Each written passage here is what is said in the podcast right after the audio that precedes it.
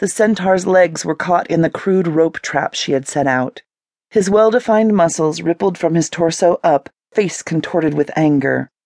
The centaur shook his fists with anger, yelling in some unknown language.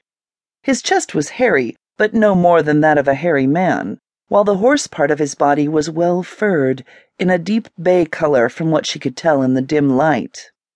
Mia held her hand over her mouth, trying to keep dust out of her face. Eventually the centaur quieted down, tears of defeat streaming down his face into his short dark beard.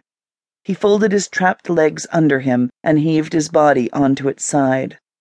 Mia stood up slowly, just staring for a while. The centaur didn't move. She began to walk closer with short, cautious steps. There was still no movement.